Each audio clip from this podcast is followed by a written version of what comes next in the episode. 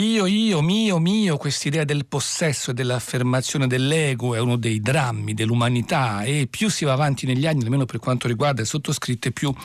questa caratteristica mi dà veramente fastidio. E allora annulliamo l'ego oggi e proviamo a essere completamente dediti alla trasmissione Qui Comincia, che va in onda anche oggi fino alle 7:15. Arturo Stalteri al microfono, depersonalizzato, Ennio Speranza e regia e scelte musicali, non so se voglia anche lui essere depersonalizzato, così come non so se lo voglia Alessandro Cesolini alla console. Intanto vi ricordo che il programma è cura di Elisabetta Parisi e Federico Vizzaccaro, che in redazione c'è Claudio Vedovati, e che abbiamo un telefono oltre a un'email. Il telefono è 335 5634 296, quindi pronto qui per la diretta, per i vostri messaggi e WhatsApp. L'indirizzo email è quicomincia@rai.it. E vi ricordo che potete sempre riascoltarci anche in podcast, quindi in ore più, diciamo così, sopportabili, dalle 8 circa in poi siamo sul sito di Rai Play Radio. Allora, dicevo ieri che oggi ricordiamo un importante lavoro, un importante disco e anche un film in un certo senso, ovvero un disco molto contrastato che uscì solo dopo un anno dalla sua realizzazione, e parliamo del celeberrimo Let It Be dei Beatles, che pur uscendo come ultimo disco del quartetto di Liverpool insieme, in realtà venne inciso prima di Abbey Road. Infatti i Beatles, dopo quelle sfortunate sessioni in cui non andavano mai d'accordo su niente, Paul cercava di tenerli un po' insieme ma George era abbastanza arrabbiato, tanto che a un certo punto se ne andò anche dalle registrazioni, John un po' scherzava, un po' cercava di rimettere tutto a posto, e Ringo pensava a tutt'altro, ad esempio una carriera cinematografica. Bene, tutto questo è raccontato perfettamente in questo libro di Vincenzo Oliva, che esce per Tempesta Editore, si chiama Beatles, Let It Be, il concerto sul tetto, con cui infatti i Beatles chiudono anche il film che raccontava quelle sessions, e le sessioni della discordia. E Oliva è un beatlesiano doc di vecchia data, raccoglie dischi e libri dei Beatles e anche dei Beatles solisti, ma non solo, e su argomenti beatlesiani ha scritto già parecchi libri, esempio Help, tutte le canzoni e gli album che i Beatles hanno realizzato per altri musicisti, poi le canzoni di John Lennon, Paul McCartney, John Lennon You May Say I'm a Dreamer, ovvero testi commentati, questo con Riccardo Russino. Eccolo quindi qui raccontato quelle sessioni. Esiste appunto questo film che io vidi da bambino, mi ricordo con mia sorella al cinema, e esiste questo cofaneo, uscì praticamente come primo box il disco, il Let It Be, appunto con le 4 facce dei ragazzi, e insieme anche un bel libro che raccontava le scene del film, che io possiedo ma stranamente non possiedo il disco, quindi non mi ricordo bene cosa accadde. E il film che i Beatles non hanno mai molto amato, lo girò Michael Roeg, che fu lo stesso che girò anche dei Rolling Stones il Rock and Roll Circus, e perché si nota, si vede all'interno della pellicola che ogni tanto sono un po' in disaccordo e sembrano veramente essere un po' ognuno così per conto suo. E tra l'altro, attraverso molti bootleg, dischi non ufficiali, Oliva così è riuscito a raccogliere anche i nastri, i testi originali completi di quello che i Beatles si dissero durante quelle sessions, e li ha raccontati, ma poi ne parliamo. Intanto eccoci subito con musica inglese di Harry Purcell, con questo bellissimo King Arthur, questa opera divisa in 6 scene molto ben distribuite. Ascoltiamone Ferris Isle con Miriam Allen soprano, Ironwood è all'esecuzione.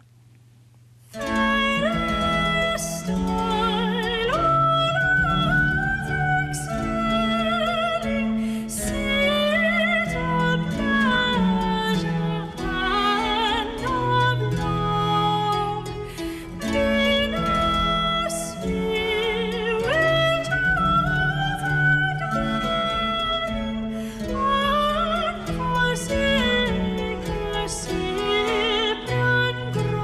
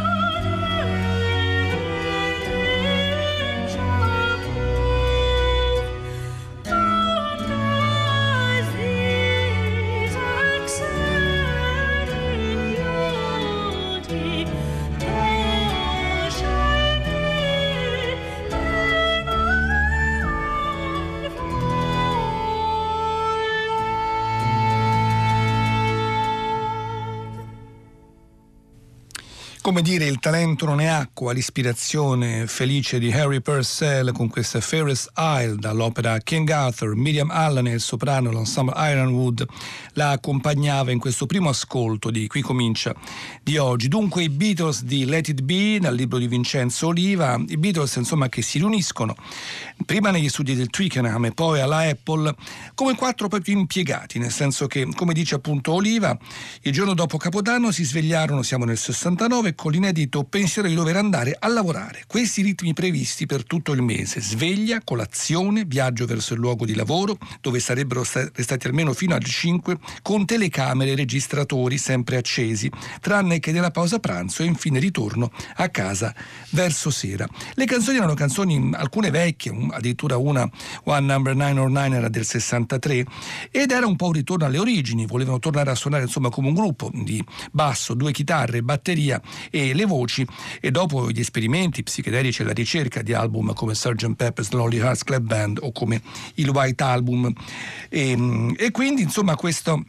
grande studio in un posto anche abbastanza triste vicino Londra sarebbe stata la seconda casa dei Beatles, come leggiamo, per un mese intero. L'orario stabilito per le riprese era insolito perché era abituato a registrare negli studi di Abbey Road dalle 7 di sera alle 4 del mattino. Ancora insonnoliti, ogni mattina i Beatles trovavano ad accoglierli in quell'ambiente freddo un nuovo produttore con il quale non avevano mai lavorato prima, un set già pronto, un regista con la sua troupe cinematografica che li aspettava impaziente. Tra l'altro quello è un disco in cui George Martin a un certo punto si tirò anche indietro, il loro produttore, poi tornò solo in un secondo momento, proprio per l'atmosfera insomma poco concludente che i Beatles avevano creato attorno a sé. Ci fu a un certo punto anche Alan Klein che lavorava anche con gli Stones, e Jagger gli aveva detto: non vi fidate di quest'uomo che ci ha già rubato un sacco di soldi, l'aveva fatto in effetti per tanto tempo, e che tentò anche con i Beatles, poi andò pure in galera un paio di mesi, ma insomma deciso di affidarsi a questa persona perché sembrava dare molta sicurezza. Poi in realtà appunto si rivelò un po' una figura molto rassicurante ma poco seria. In tutti i casi il disco, con tante sofferenze, riesce ad essere terminato. Ora leggeremo qualcuno dei dialoghi appunto che fanno capire l'atmosfera che si leggeva, che si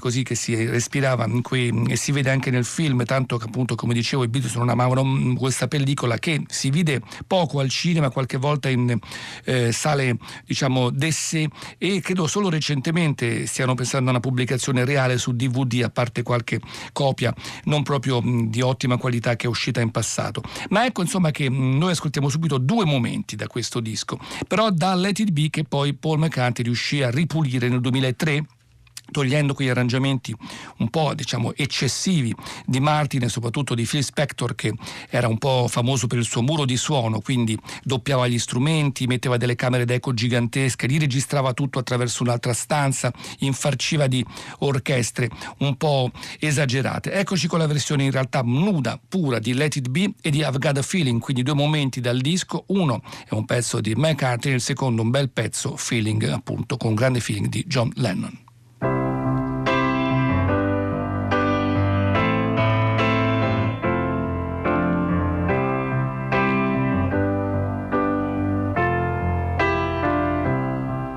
When I find myself in times of trouble, Mother Mary comes to me, speaking words of wisdom, let it be. And in my hour of darkness, she is standing right in front of me, speaking words of wisdom, let it be, let it be.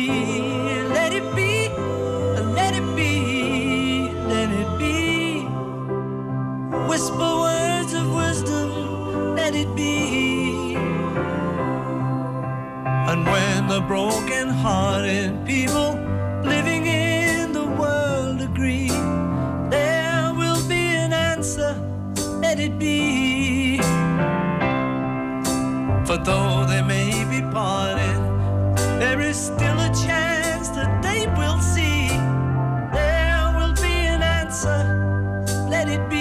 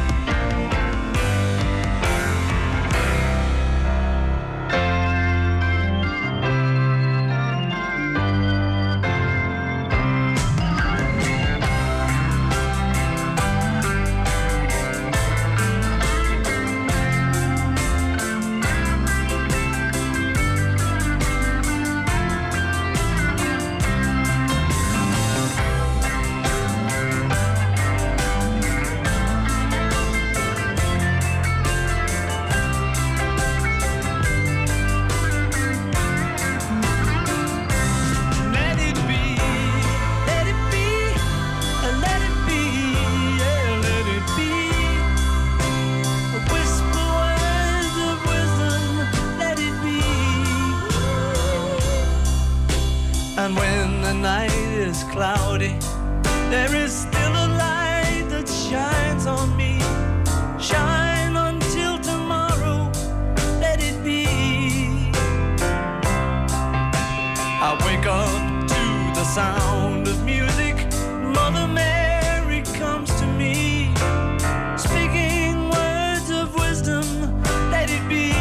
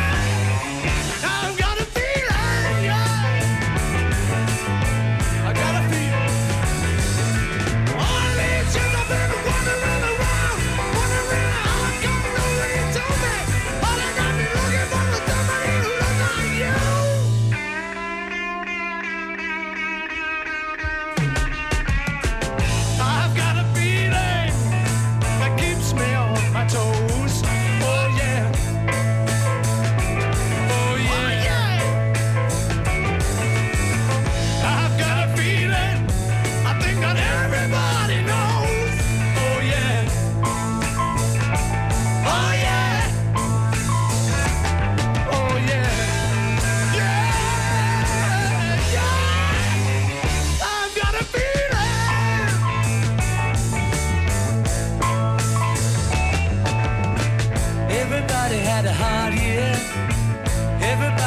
good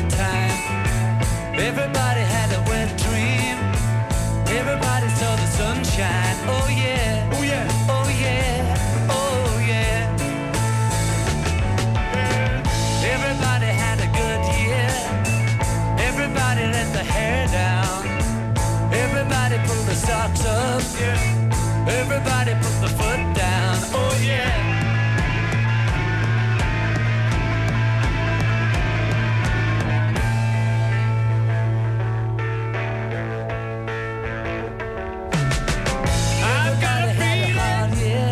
I feel it. Everybody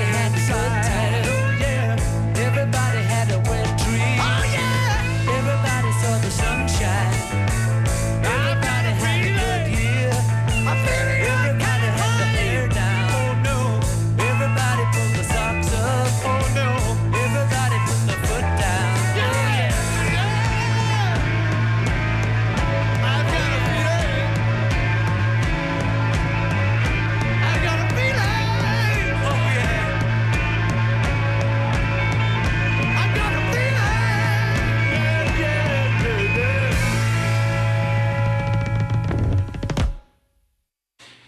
Beatles, due momenti da Let It Be e da quelle sessions appunto del 69, la prima appunto il pezzo più celebre Let It Be e poi I've Got a Feeling, e ne parliamo perché stiamo leggendo il libro di Vincenzo Oliva, Beatles Let It Be, il concerto sul tetto e le sessioni della discordia. Dunque si respirava un'aria insomma non proprio delle più comunicative tra i quattro ragazzi, intanto la presenza di Yoko Ono sempre lì, quando in realtà c'è una sorta di quasi di accordo che quando si stava in studio si doveva essere solo loro quattro, insomma invece Lennon portava ogni giorno Yoko Ono che era lì e li guardava, li controllava, li scrutava, e tanto che poi ognuno cominciò a portare in effetti qualcuno, figli, amici, insomma si ruppe un po' quella senso quasi sacrale dell'essere in studio tutti insieme a lavorare, a pensare solo a lavorare. Insomma tra i dialoghi c'è questo dialogo che si vede anche nel film, dopo circa 15 minuti Paul chiede al tecnico di alzare la voce il volume della voce che non la sente, l'atmosfera è un po' tesa, non sentivo la voce, ormai un'ora che stiamo provando, questa era Two of Us, non sta insieme, la musica proprio non va, e George diceva registriamola, se non va bene la buttiamo, ma Paul continua, è troppo complicata, facciamola più semplice e poi semmai la complichiamo dove è necessario complicarla, e George lo interrompe, guarda che non è affatto complicata, io stavo solo suonando gli accordi, e Paul, ti arrabbi sempre quando lo dico, sto cercando di aiutarti, lo sai, ma sembra sempre che ti dia fastidio come ti dessi noia, e George non mi annoia affatto, e Paul insiste, sì perché quando volevi per forza mettere la chitarra su tutta Hey Jude, e insomma perché durante Hey Jude Harrison aveva registrato delle chitarre che si intercalavano la voce di Paul, e Paul gliele ha tagliate tutte. Insomma George è offeso e dice guarda non me ne frega niente, suono tutto quello che vuoi farmi suonare, ma nemmeno se non vuoi non suono, tutto ciò che potrà farti piacere io lo farò. Insomma a un certo punto poi George il 10 gennaio molla le sessions e se ne va e dice cercatevi un altro chitarrista, poi in realtà tornerà perché per fortuna George Martin, poi il produttore, riuscì a essere un po' presente anche se in maniera meno continua per cercare di riportare un po' di pace fra i quattro, che poi infatti molleranno tutto e si dedicheranno a un altro disco che diventerà Abbey Road, sicuramente superiore, che in realtà è l'ultimo vero disco dei Beatles tutti insieme. E allora parlando di Inghilterra possiamo parlare anche di Frederick Delius, che è stato un musicista il quale aveva questa grande passione per il suono, per il colore e anche per la Francia, fu molto noto infatti in Francia, e che stava scrivendo un'opera dedicata a Romeo e Giulietta di Shakespeare, per la quale aveva scritto anche delle parti musicali che poi vennero pubblicate separatamente e divennero questo The Walk to Paradise Garden, appunto il cammino all'interno del giardino del Paradiso. 1906 la prima esecuzione, molto ben scritta, con questo inizio di fiati, sono i corni e i fagotti che insieme danno subito un certo colore, un'atmosfera dolce, delicata, molto, molto calda, e c'è questo tema molto rilassante che poi attraverso le varie manipolazioni orchestrali di Delius cambia profondamente e porta invece alla seconda parte. Comunque soprattutto c'è una grande attenzione agli strumenti a fiato in questo lavoro. Ascoltiamolo quindi questo The Walk to the Paradise Garden di Academy of St Martin in the Fields con Neville Marriner alla direzione.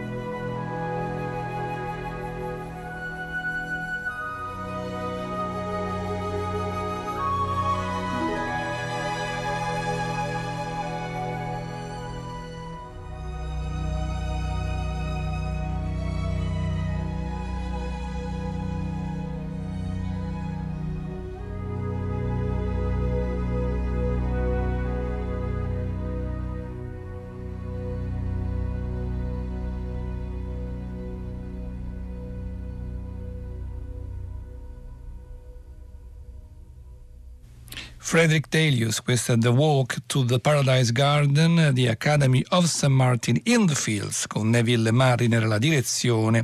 per questa bella pagina con questo suono così chiaro, così netto e questi colori molto sfumati tipicamente nello stile di Delius. Allora ancora i Beatles e il libro di Vincenzo Oliva, Let It Be, il concerto sul tetto e le sessioni della discordia, che esce per Tempesta Editore, e c'è insomma anche questo diciamo momento in cui si comincia così a concepire l'idea di fare un concerto e tornare quindi a suonare dal vivo, però su un tetto. 26 gennaio, unica domenica lavorativa nella storia delle sessioni. Paul fu accompagnato negli studi da Linda e dalla figlia di lei, Heather, che si vede nel film mentre balla e scherza con microfoni e tamburi, portando una ventata di allegria. Quello stesso giorno si iniziò a considerare il tetto dell'edificio come un posto adatto alla chiusura del film. Siamo appunto nei studi della Apple in questo caso. Non solo era a portata di mano, ma avrebbe tenuto i Beatles al riparo dai fans e dal loro clamore, che era una delle cose più paventate, soprattutto da George.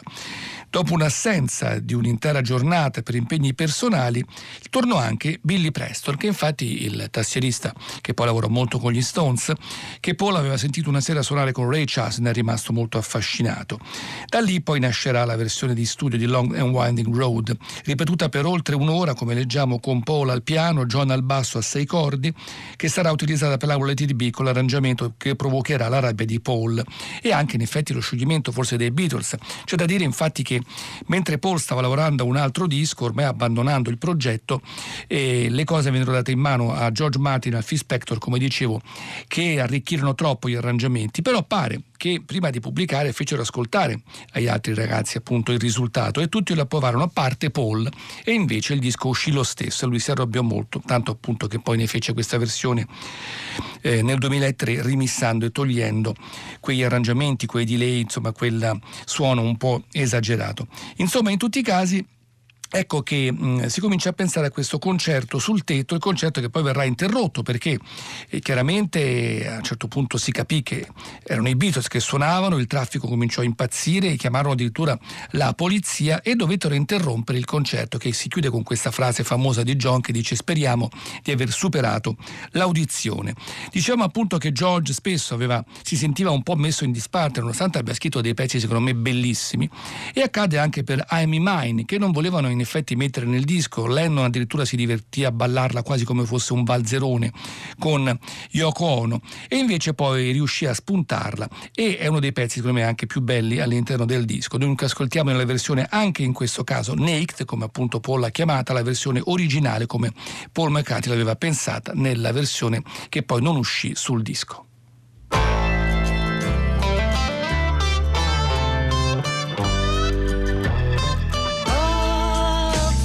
Time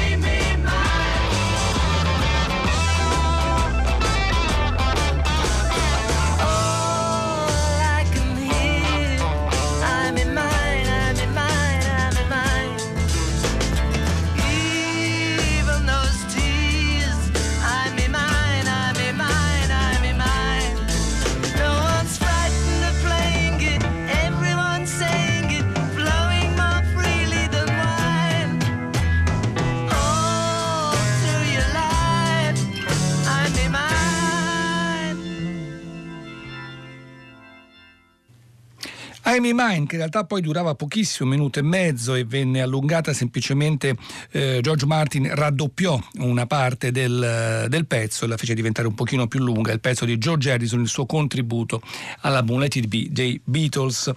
di cui stiamo parlando oggi grazie al libro di Vincenzo Oliva. Dunque eccoci con il famoso concerto sul tetto, il concerto che venne interrotto perché appunto un negoziante chiamò la polizia perché si era scatenata una bagarre e a parte il suono era piuttosto elevato. La musica deve essere spenta, disse a un certo punto un poliziotto al manager dei Beatles, Mal Evans, ci sarà qualche arresto, non è una minaccia, sto solo chiedendole cosa succede, la musica deve essere abbassata o spenta, per favore. Ma guardi, disse Mal, è il sistema di amplificazione con le spie per dar modo anche a loro di potersi sentire mentre suonano. E il poliziotto insiste, per favore spegnete gli amplificatori, grazie. E i poliziotti entrano, sembrano piuttosto arrabbiati, ricorda la centralinista, la quale cercava di temporeggiare per dar modo a Mal di salire e avvisare i Beatles. Disse agli agenti però che per motivi di sicurezza non sarebbero potuti salire anche loro, dal momento che sul tetto c'era già troppa gente e il solaio non avrebbe retto un altro peso. Poi salì da solo a piedi, senza prendere ascensore, per guadagnare qualche minuto, e tornando giù dopo oltre 10 minuti, e un paio di canzoni, così i Beatles facevano I've Got a Feeling e al termine John bisbigliò Everybody Must Get Stoned, citando Bob Dylan e un verso di Rainy Day Women, anzi Women perché è plurale. Quando capirono che era tempo di affrettarsi, i quattro attaccarono prima un altro breve frammento di Get Back e poi una versione di Don't Let Me Down, stavolta con il basso e tastiere più presenti, e John sembrava quasi indirizzare agli agenti una preghiera, non portatemi giù dal tetto, in quel caso ovviamente intendeva Don't Let Me Down, non appunto non deludermi, non portarmi giù, non buttarmi giù. E infatti i gendarmi in quel momento arrivano sul tetto, insomma smettetela, non potete fare questo, i vostri padroni di casa sono al corrente e loro sanno cosa state facendo. Beh sì, disse Chris O'Dell, siamo noi i padroni di casa, perché era appunto quello della Apple. Insomma alla fine il concerto si interrompe e entra un po' nella leggenda. Naturalmente